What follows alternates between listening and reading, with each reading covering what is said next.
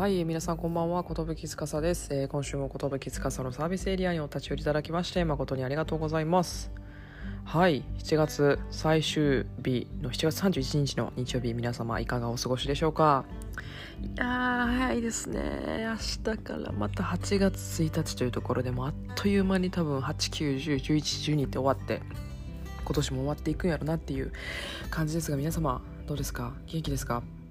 いいの気みたいになりましたけど。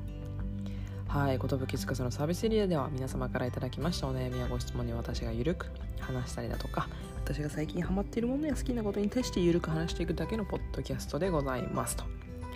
はいというところであの何を話そうかなと思ってたんですけど最近こうふと思ったことについてちょっと喋りたいなと思うんですけどあのこの間ですね今自分が住んでいる町のまあこう天気良かったのでぼーっとこう散歩してたんですよ。で散歩してたらあの古本屋みたいなのがあって、まあ、そのお店の外に本がめっちゃこう並んでてあなんか本屋さんあると思って。でちょうどあの本屋さん行きたいなと思ってたんでバーッと入ってみたんですよ。そしたらこうパッてそのブルータスとかの雑誌がバーって置いてあったんで見てみたらあの2018年のブルータスとか、まあ、56年前ぐらいの雑誌がめちゃくちゃたくさんあってまあ言ったら古本屋さんやったんですね。で古本をこう見ながら全部110円とかであめっちゃいいやんと思ってでいろいろあの中に入ってこう見てたんですよ。で、まあ、やっぱ一つ大きく思ったのは古本ってめっちゃいいなと思ってなぜかと言ったら、まあ、安くで手に入りますしなんかこう過去のトレンドを見ることで今流行ってるものってこれやなとかじゃあ逆に次流行るのってこうなんちゃうかなとかっていうのをなんかすごいこう感じたんですよね。うん、で2018年ぐらいにこう創刊されたブルータスの中でブルータスって毎月やっているその月間の雑誌となんかこう企業コラボとか企業特集とかでちょっと通常のブルータスより薄いものがたまにこう発行されるんですよ。私結構それが好きであのたまに買うんですけどその時に、まあ、西海岸のこう西海岸特集みたいなものがあってであこの西海岸大好き芸人からしたらこれ絶対買おうと思って買ってみてたんですよそしたらその時にちょうど西海岸でそのバーバースタイルいわゆるそのウィリ・ウォンカみたいな髪型がすごく流行ってるとかそのサボテンとか観葉植物をお家でこう育てるのが流行ってるとかなんかビーガンの食べ物が流行ってるとかっていうのをバーって書いてたんですけどいや今直近最近日本で流行ってるの大体なんかそういうのやなと思って。なんか突如としてバーバースタイルのあの男性多くなったと思いますし家でみんな観葉植物育てるようになったなと思うし東京とか特になんですけどビーガン限定のショップとかあったりとかするじゃないですか。やっぱりこう流行りって昔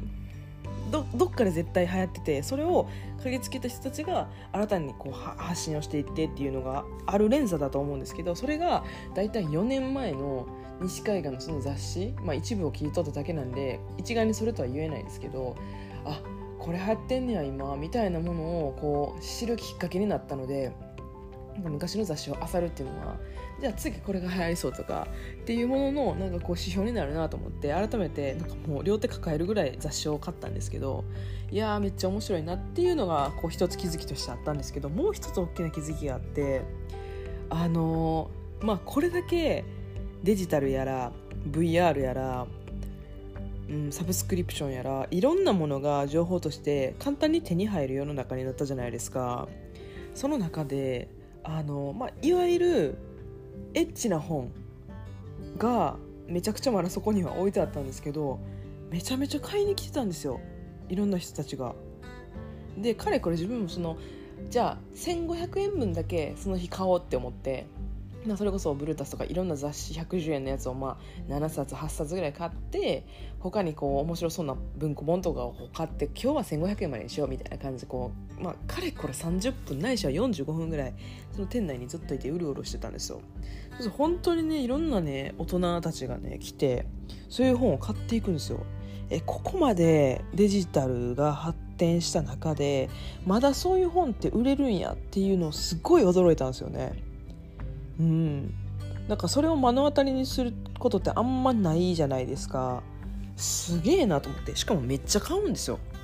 ドカーンって。まだこういう人たちおるんやと思って。それをすごい驚いたしなんかちょっと面白かったんですよね。うん。なんかそれが最近なんかめちゃくちゃ面白いなと思って。うん。なんかね本当にいろんな人がいるなっていうのをあのいろんな自分のまあ本当こんなん当たり前のことなんですけど今まで自分が行ってなかったとこに行ってみるとか自分が絡んでなかった人と絡んでみるってもう新しい発見とかめちゃくちゃいっぱいあるじゃないですか。なんかそれをこう改めて感じたしあこんな面白いことあるんやなとかあこういうことあるんやなっていうのをすごい感じたんでいや面白いなっていうのをすごい感じました。うん。でまああのこのポッドキャスト大体その思いつきでパッて撮ることが多いんですけど今実は栃木県の方にですねお仕事の関係で来てましてそのまあホテルでこのポッドキャストをあの収録させていただいてるんですけどいや皆さんどうですか？バチェロレって見られました？最終回。いやーなんかこうまあ、シーズン1の「バチェロレッテ」を見てたんですごい思うんですけど、まあ、個人的にこれは自分の意見なのであのいやそれは違うやろって思ったら受け流してほしいんですけど今回の「バチェロレッテ」全体ですよ。あのミキさんがどうとか言うわけじゃないですけど今回の「バチェロレッテ」めちゃめちゃ薄ないですかっていう話をしたくて。はい。なんか前回でいくとバチェロレッテと呼ばれる方がすごくこう自分を持って芯を持ってこうこの旅にかける思いとかをまあある種すごく硬い意志を持ってきてたなっていうふうに思うんですよ。かつその意思に応じようと男性たちもすごく硬い意志をぶつけたりとか時にこう言い合ったりとか時にこう自分の何て言うんでしょうこういうことがしたいんだいや俺もこうしたいんだあれもこうしたいんだとか言ってる姿とかをよく見てたんですけどなのでなんかその人たちが見せる表情とかその人たちが発する言葉とか行う言動とかであこの人って本当に本気なんだなっていうのをすごい理解できたんですけどいかんせん今のバチェルレッテの方がどうとかではないんですけど薄いなーって思っちゃうんですよ。あのツーショットで喋るとかうっそーってなるしいやめっちゃ不謹慎かもしれないですよ。けどなんかこう両親がどうとか,、えー、なんか今までに自分ってこうやったとかなんか本来のバチェルレッテって今見て見えてる？おみちゃんのおみちゃんって今100%のおみちゃん？みたいな意味わからんこと言ったりとかなんかうっうっそと思ってもってあのなんか薄すぎて途中見れんかったんですよ。これ以上薄口で来られたらこっちもいろいろ考えるでと。出方考えるでっていうぐらい薄口やなっていうことを感じてたりとか一個言いたいのがいや今回スポーツ系多すぎっていう。で大体分かってきたんですよ。多分バチェロレッテ本人はハーフスポーツやってるが好きやったんやろなと。あと愛をしっかりと言葉に出してくれる人が好きなんやなと。なんかすごいそれを感じてなんかなんて言うんでしょう。バチェロレッテのとかバチェラーのいいところって A さんが絶対こうすごいって思ってても B さんがそれに触発されて自分のこと磨いたりとかしてそれを見た C さんがもっともっと自分のことを磨こうと思ってもっともっとこんなことをしてじゃあそれを見た D さんがもっともっと違うアプローチをしようって結構シナジー効果が生まれて結果的にみんな最初のファーストインプレッションの時よりも一皮も二皮ももうめくれてるというかなんかそれが良さな気がしてて。みんなでシナジー効果を生み出していい女性になろういい男性になろうって思ういい人間になろうみたいなの言い方の方が正しいかもしれない。でもそういうようなことを思うから最後こう最終回とかの後に行われるなんかこう座談会みたいなとこってみんないい顔してるなとかあの時みんな猫かぼってたんやろなとかって思うんですけど今回でいくとなんか総じて薄いですよね。薄いしなんかこんななんて言うんやろ。こんなことあったなとか例えばですよバチェロレって1回目の時フローズンローズフローズンちゃうわ。フローズンローズって凍ってもうたやん。あの stolen rose や stolen rose をさあのノッキーみたいなエセヤマピーエセヤマピーみたいなやつがあのうわ走っていってダメなんですか僕言うてダメで花火見ながらなんかこうすごい角度から撮るあれもちょっとアマゾンさんカメラの位置ちょっと嫌な感じ出してるでと思いながらすごいこう画角でやってたりとかするんですけどなんか良かったじゃないですか総じて。あ全力でぶつかってんやろなみたいな、うん、でも今回でいくと思い出せないんですよね。何が良さそうなのかとか何がどうだったかとかもうほんまに分からんというかなんかちょっとうん。どういうことなのななんかちょっと薄っぺらいなとかっていうのをすごい感じたんですよね。うん。だからなんかまあ最終回は見ましたけどなんか何も思わんかったというか。で、まあ、今回のこう我々の今の仕事をしている目線で見てみるとキャスティングすごいミスったんじゃないかなとかキャスティングの人員変わったんかなとか思ったんですよね。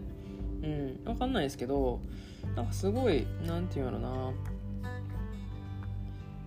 若年層向けの感じなのかうん男性のキャスティングもですし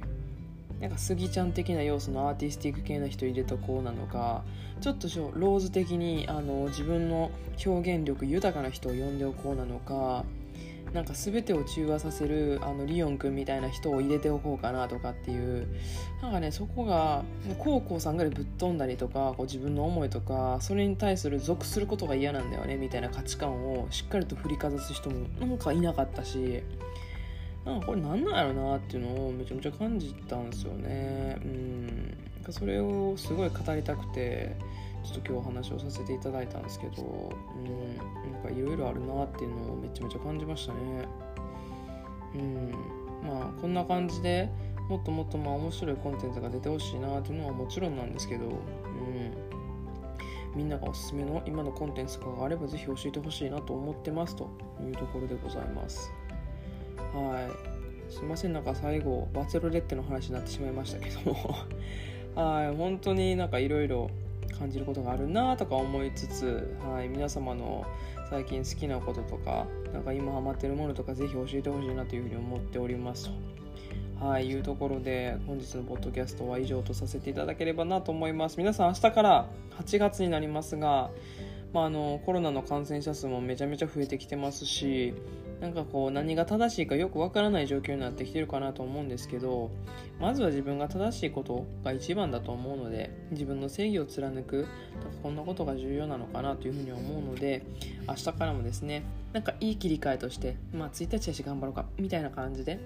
あのぜひ一緒に頑張っていけたらなと思います。ここまでご視聴いただきましてありがとうございます。それではグンナイ